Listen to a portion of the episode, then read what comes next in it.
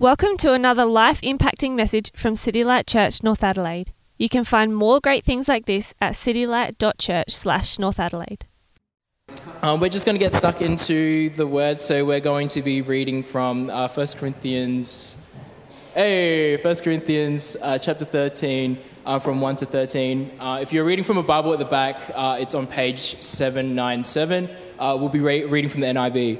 So, uh, if I speak in the tongues of men or of angels, but do not have love, I am only a resounding gong or a clanging cymbal. If I have the gift of, gift of prophecy and can fathom all mysteries and all knowledge, and I have a faith that can move mountains, but do not have love, I am nothing.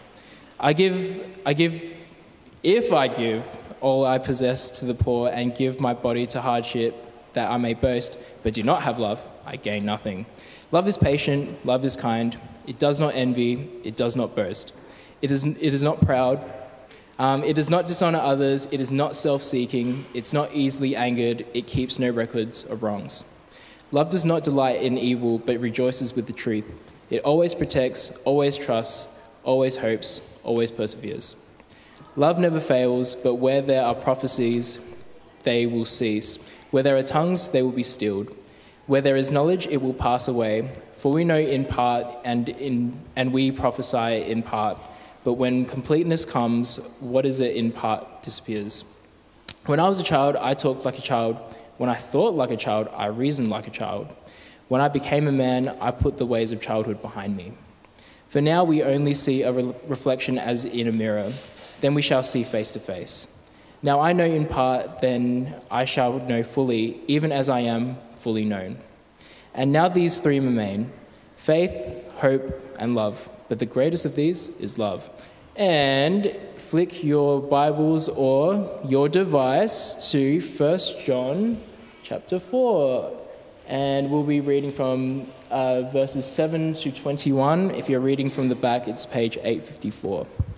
So, I need to make sure I'm. Yeah. Dear friends, let us love one another, for love comes from God. Everyone who loves has been born of God and knows God. Whoever does not love does not know God, because God is love. This is how God showed, showed his love among us. He sent his one and only Son into the world that we might live through him. But this is, this is love. Not that we love God, but that he loved us and sent his Son as an atoning sacrifice for our sins. Dear friends, since God so loved us, we ought to love one another. No one has ever seen God, but if we love one another, God lives in us, and his love is, and his love is made complete in us. This is how we, we know that we live in him and he in us. He has given us of his he has given us of his spirit. And we have seen and testify that the Father has sent his Son to be the Savior of the world.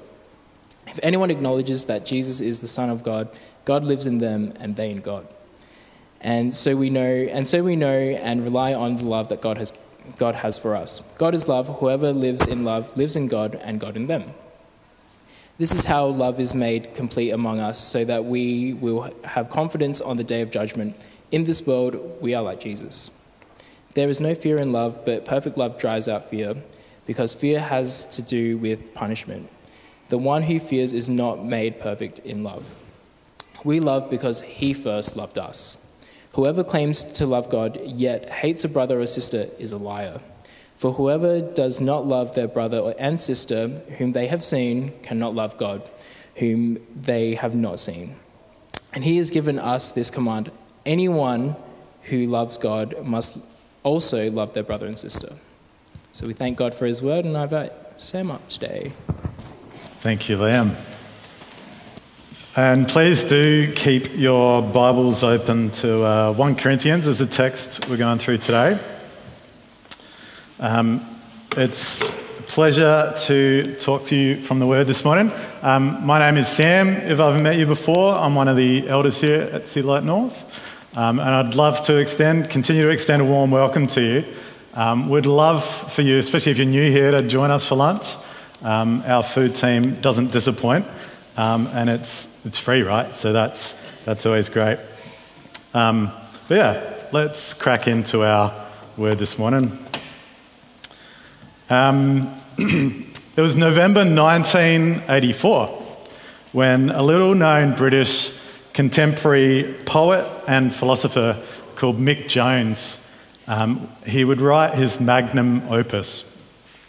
People all across Britain, across USA, and all over here in Australia as well would rush to hear his words again and again because he articulated a timeless desire that everyone could seemingly relate to.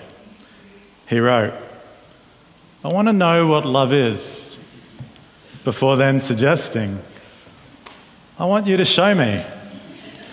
And by contemporary poet, I do mean the singer songwriter um, from the 80s band Foreigner. And by magnum opus, I mean their power ballad that shot to number one across the US, UK, and Australian charts. Nevertheless, Mick here had touched on a sentiment that resonated globally. And it's not hard to see why he may have been confused, because what do we actually mean by the word love? It's at least a little confusing to know what we mean in our English language because we use that term across multiple meanings. You could say, I'm in love with you, um, where it's romantic love, or maybe you really love your mum or your sister. Uh, it's a platonic love where you care for someone. Or maybe it's like, oh man, I really love 49 flavours Pandang ice cream, where it's just your favourite thing at the current minute. It can be hard to know what we mean by the word love. Move forward to 21st century Australia, and I think our culture still doesn't really have a great grasp on love. Sure, we're interested in feeling loved. We're enamoured by shows like The Bachelor, Married at First Sight, Farmer Wants a Wife. Um, we love looking for love, but could we fulfil Mick Jones's request? I want you to show me. Do we know how to show love? And I'm not sure we do. Uh, for example, modern Australians don't really know or care about our neighbours.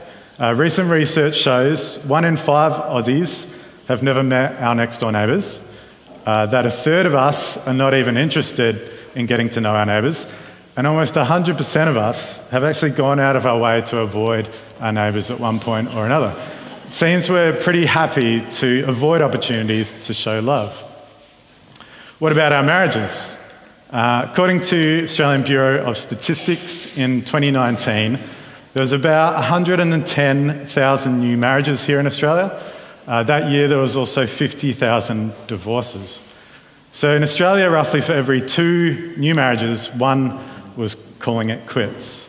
I don't think we really know how to commit to love either. I think our culture knows okay how to do the feeling in love part, but not so much the showing of love part. And so, what this sets up a bit is a need. Uh, who's going to be able to respond to Mick Jones's request? There is a need for people to know what love is and to have more than just a definition, but to see an example of what love is. And uh, that's what Paul's letter to the Corinthians helps us explore more today. Um, so I'm going to pray and we'll have an explore of the text. Father, we, we thank you for your love for us. We thank you that no matter what we've done or where we find ourselves, we can know that you love us. Lord, we, as we explore your word today to the Corinthians, we pray that your spirit would help us grow closer in knowing the love of Jesus, a love that never runs out for us. And help us grow closer to you and bring clarity to our motivations for loving those around us. Speak to us today through your word. Amen. Now, 1 Corinthians 13, this is a relatively well known text, and it's not too hard to see why. Uh, it's beautiful, it's eloquent, poetic, and it talks about love. And who doesn't love love? So it's not entirely surprising that it's a common verse displayed across Christian trinkets, on gift cards at Koorong, or hand lettered posters on Etsy. And you've probably come across it at a wedding you've been to, maybe like those guys pictured. Yeah, Ruth and I had it at our wedding. But this isn't actually a text written for marriage context. Paul wrote it to the church back in Corinth in the first century. And it's within this section of the letter we started last week, uh, chapters 12, 13, and 14, where Paul is talking about how to go about using our spiritual gifts within the church. So it's helpful to have that lens as we look at the passage today. This is written to a church and, and to Christians to know how to use our gifts within a church context. So last week we saw Paul encouraging the Corinthians that all the spiritual gifts are important, that they've been distributed throughout the church by God's design. So, with our gifts, don't compete, don't try and elevate some above others, uh, don't keep them to ourselves, but rather desire to use all these God given gifts for the church's common goods. And then, if you remember last week, Paul left us on a bit of a cliffhanger. He said, Now eagerly desire the greater gifts, and yet I will show you the most excellent way. But what is this most excellent way, Paul? Uh, and it's been left to us this week and this week's edition of Loving Church for us to find out. Uh, spoiler alert, you've probably figured out it's love, but we'll explore more about why that is the most excellent way today. So, big idea I want to take from our text today is know love and be motivated by love. Um, and we'll explore that through the text, um, through these three points. Gift without love equals nothing. And that love must be displayed and love lasts forever. And then we'll finish up by looking at how we can apply this to us at City Light North. Excuse me. So, gifts without love equals nothing. To recap some of what we've covered in our series so far, first century Corinth was a popular, it was a prosperous city, a, a major cog in Rome's economy, um, as a major port city for trade, a travel destination. And so it was, it was prosperous and it had this cosmopolitan culture. Um, by way of a modern parallel, we could think of a, a city like a London or a Paris or a New York, sort of this cultural destination with a cosmopolitan culture. The city used to being a hive of influences, um, a cultural trendsetter, um, and guaranteed to be on your favourite music artist's uh, poster, or a city that's only getting the best travelling speakers, the best travelling stage shows, the sort of city that is used to encountering the impressive. And when you're part of a city like this, uh, needing to be impressive can seep into the human psyche. And that's what we've also seen with the people of Corinth. They were also obsessed with their own status and obsessed with their own self promotion. And here, as we start the passage today, it seems that's where, what Paul is addressing. He's saying to the Corinthian church, You could be the most impressive thing imaginable, but without love, you're ultimately nothing. And so we read from verse 1 If I speak in the tongues of men or of angels, but do not have love, I'm only a resounding gong or a clanging cymbal. So you could have the gift of being able to speak in another human language. That would be pretty impressive, I would find. Um, or you could go so far as to hypothetically be able to speak in angel language, which isn't actually a thing we see anywhere in the Bible per se, but because um, as we, when we see angels speaking, uh, the humans can, can understand their language, so they're no doubt speaking in human language there. But Paul's saying even if the angels have their own language and you could hypothetically understand it, um, without love, that's not impressive at all. It's actually just annoying noise, like a, a clanging cymbal, ineffectual, unharmonious, and irritating noise. We keep reading from verse 2. If I have the gift of prophecy and can fathom all mysteries and all knowledge, and if I have a faith that can move mountains, but do not have love, I am nothing. And we begin to see a pattern here in, in Paul's writing. Um, he begins with a gift the Corinthians would be impressed by. Here it's prophecy. And then he lists another gift taken to the nth degree, uh, to perhaps the most impressive level. Here it's being able to fathom all the mysteries of the world and have all knowledge um, or having faith that could move mountains. Whoa, that's impressive. Um, but without love, it's nothing. And he's escalating it to that hypothetical level in that we can't, as humans, actually ever know all the uh, mysteries and all the knowledge of the world. Um, but Paul's saying if hypothetically, even if you could do that, um, without love, it's still nothing. And because that's behind the heart of the Corinthian culture here impressiveness. And it doesn't matter if you're impressive, Without love, you are nothing. Paul continues If I give all I possess to the poor and give over my body to boast, sorry, and give over my body to hardship that I may boast, but do not have love, I gain nothing. Again, here, you could give away all you possess for the poor. Wow, that's an incredible, noble, and impressive display.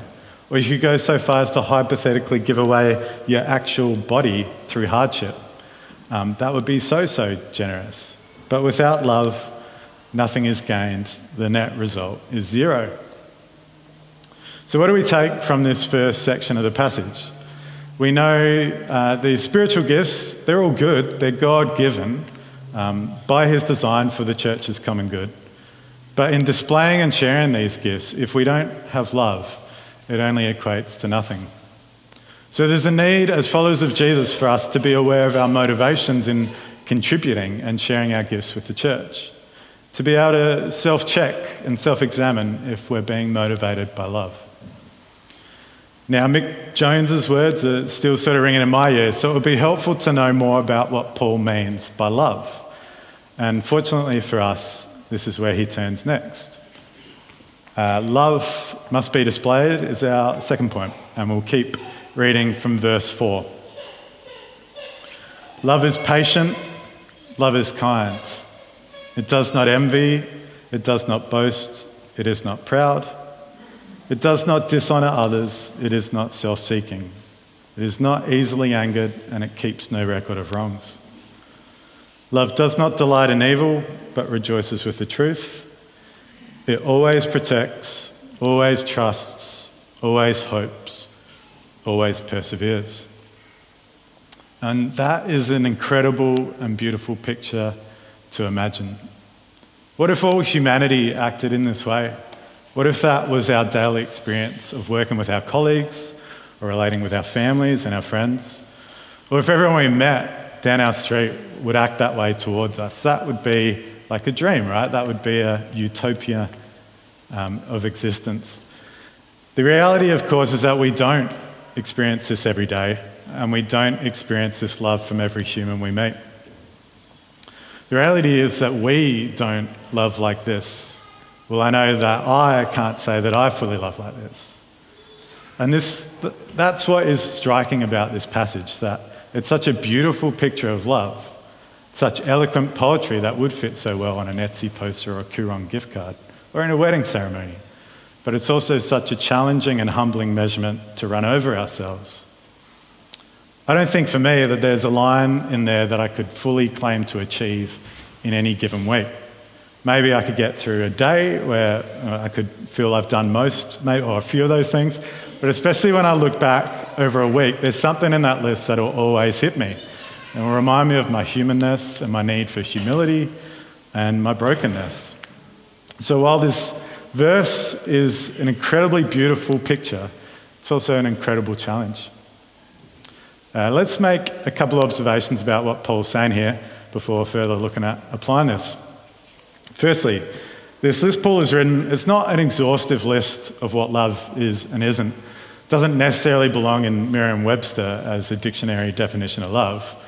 Um, for instance, this, this doesn't mention that love is gracious, or love is merciful, or love doesn't gossip. Um, of course, we could derive this from some of what's been said here, but we want to remember that Paul is writing to a specific situation and a specific group of people, the Corinthian church. What is included here is not random, but actually we can notice some qualities directed at uh, the behaviours we've seen in the Corinthian church.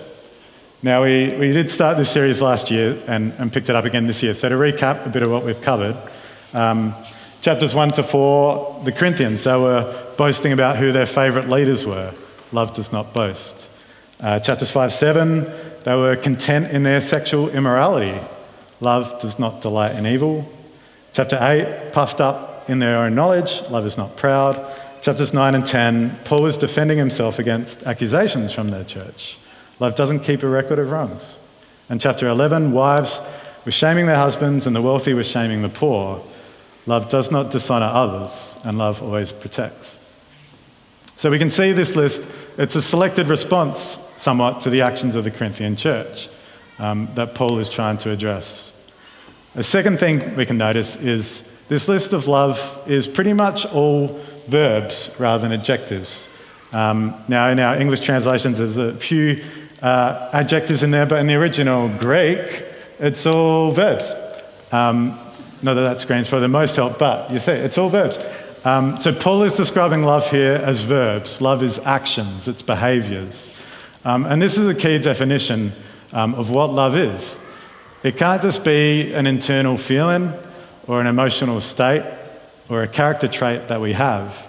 Love needs to be manifested outside ourselves. For love to be love, it needs to be acted out towards someone else. So we see love must be displayed, it must be acted out. But why even love at all? What is our motivation behind all this? Why even bother? Jesus shed some light on this for us back in John 13, where he says to his disciples, A new command I give you love one another. As I have loved you, so you must love one another. By this, everyone will know that you are my disciples, if you love one another. Firstly, Jesus confirms here that love is an action in saying, As I have loved you. We have all been recipients of his love first. He has acted out his love towards us, and this provides for us an example to follow in endeavouring to love each other. Also, Jesus is saying it's by this display of our love for one another that everyone, people within our church, people outside the church, the whole world, will see that we are followers of Him. So, if we're wanting to be part of a church that follows Jesus, this is part of what we're signing up for. Our goal is to first deeply know the radical and undeserved love we have all received from Jesus. And then also to display that within our church towards each other so that it can be evident from the outside. This is to be a distinguishing mark of what it is to be a church.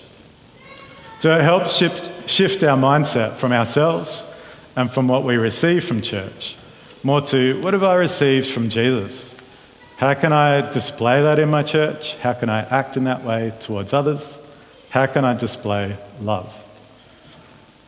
So, so far today, we've seen using our gifts without love equals nothing, and that love is an action, it must be displayed. And in the final section of our passage today, Paul gives us yet another motivation to love that it will last forever.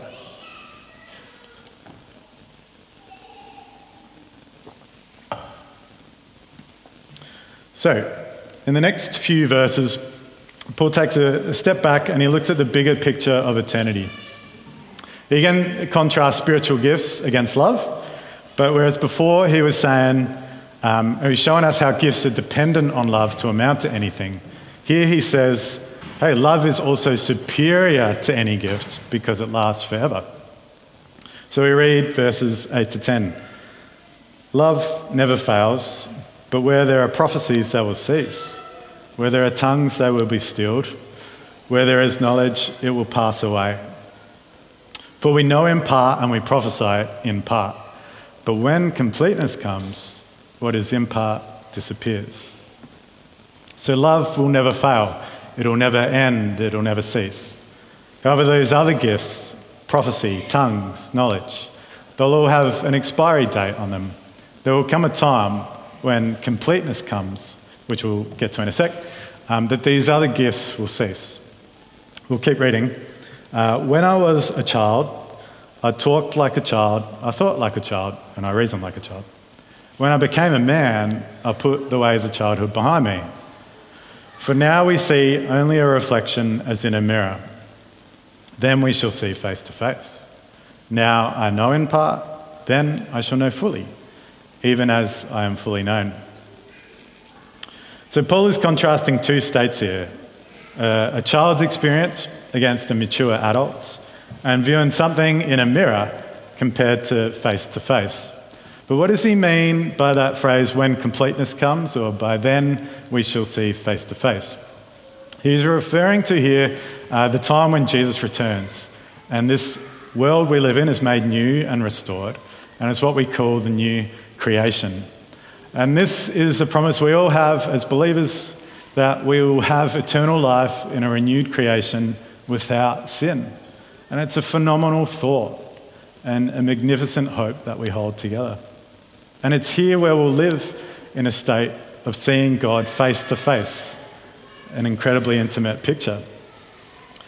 As Christians, this isn't probably how we would describe our current experience in our relationship with God, um, in our current place in history. Uh, there's still a mystery and an indeterminable nature uh, to the face of God and within our relationship. And Paul relates that to having a childish perspective or to viewing something in, in a mirror. Um, and at this point, it's probably helpful to know a bit more what a mirror was like for Paul. Um, and that, that's a first century mirror. It's just a highly polished piece of silver, or sometimes it was bronze. Um, and so you can imagine the resulting reflection you'd get is really just quite hazy and dim. Um, the color's quite indistinct uh, compared to what we're used to, which is a pretty um, accurate picture these days in modern glass mirrors. Perhaps a modern parallel for us would be when you try and look in a window to do a car window to do your hair. Uh, you sort of have to squint and, and look around a bit just for the get the light right for it to be half useful. And you always sort of leave not really confident in that reflection you've just witnessed. Anyway, the point here is that looking in a mirror back in the first century was pretty murky and dim and hazy. And this is what Paul relates to our current existence in comparison to what it will be like in the new creation. He's saying the state of play now is that we can only see things a bit murky, but in the new creation, all will be, crystal clear. That now even our best knowledge and understanding is like a child's, yet in contrast in the new creation, it'll be like an adult's.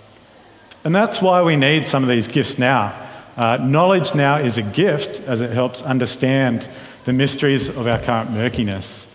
Or prophecy now is a gift as it provides God inspired clarity to our present and our future. However, when all is made complete and crystal clear and we are face to face with God, both those gifts are no longer necessary. As we all have complete knowledge, um, they become obsolete. In contrast to that, love will always remain, it'll never become obsolete and it endures forever. We can receive and show love towards God now, we can receive and show love towards each other now, and in the new creation, it's the same. We receive and show love to God, and we receive and show love to each other. Love is something we can invest in now and continue to see its returns into eternity. So, what does that mean for us now? As we saw last week, gifts are distributed differently to different people and that's by God's design for the church. Um, however, love is something we all have a capability in. It's a universal gift we've all received from God, and so it's a universal gift we all have the ability to share and display with each other. So invest in our God given gifts, be they welcoming or baristering or singing or hospitality, encouragement, administration, prophecy, tongues. Invest in all these things um, but alongside that, invest in love because it's fundamental for any of those other gifts to amount to anything. And it's a gift we all have. And also, it'll keep paying dividends into eternity. So, today we've seen these things through the text that gifts without love equal nothing, that love must be displayed, and that love lasts forever.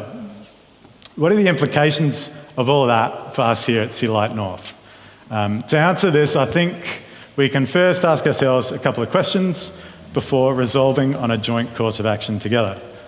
So, questions Do I know I am loved? Am I motivated by love? And then, okay, let's pursue love. So, firstly, do I know I am loved? As we've already mentioned, this definition of love that Paul gives us is both a beautiful picture and a massive challenge. Um, there is no way we, as broken humans, could hope to achieve this showing of love within our own strength. An easy way to highlight this is to simply read verses 4 to 7 with your own name substituted for love. For instance, Sam is patient, Sam is kind, he is not self seeking, he is not easily angered. Sam keeps no record of wrongs. And I feel dirty even just saying that because I know it to be so untrue. But yeah, if we substitute in the name of Jesus, then it rings true. Jesus is patient, Jesus is kind, Jesus is not easily angered, and he keeps no record of wrongs. He always protects us, always trusts, always hopes, and always perseveres. Now, you may be new here uh, to the idea of the love of Jesus. Um, and this is a truth we all know as Christians that God loves us just as we are uh, broken, battered, mistake makers, sinful humans. And even though we don't deserve this love from God, He gives it so generously and unconditionally to us all. The ultimate display of this love has been through Jesus uh, and His sacrifice for us in dying and defeating death and giving us all forgiveness of our sin. And you may be a follower of Christ here today. And for us, it's also important to keep remembering this love. This love shown to us in Jesus never ends. And thank God, because we all continue to not show love to each other. We all continue to make a hash of things and fall into sin. Yet the love of Jesus never gives up on us, it never runs out. It's a constant, everlasting thing we all have. So, this is our motivation and foundation to be able to show love because we have all been so generously and radically loved by Jesus first.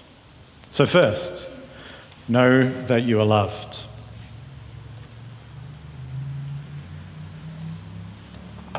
Another question we can ask ourselves as Christians is Am I motivated by love? Seen today uh, the risks that come in contributing within our church without love as a motivation. Uh, first risk, we could have zero effect or just be annoying noise. Uh, risk two, um, our church could not fulfill its core mission, or one of its core missions of its existence, to display love that can be evidently seen from outside. So it's helpful to be able to self check our motivations. Are they driven by love? Uh, as I mentioned before, Ruth and I chose this text as one of our texts for our marriage. Um, and even in despite of knowing it wasn't written for a marriage context. Um, but for me, it had been really quite instrumental in my lead up to approaching marriage. I was 30 when we got engaged, and you might think, uh, well, I thought, um, I'm a pretty mature guy. Um, I was Christian. I thought, I've got a pretty uh, good idea of what love is. Um, but this was a verse that really hit me around um, in the lead up to marriage and really challenged me. Because I could see this wasn't the reality of my motivations towards Ruth. At times I still got annoyed by her. At times I still felt I knew what was best for her. Uh, at times I wanted to make sure I got things my way. Was that love?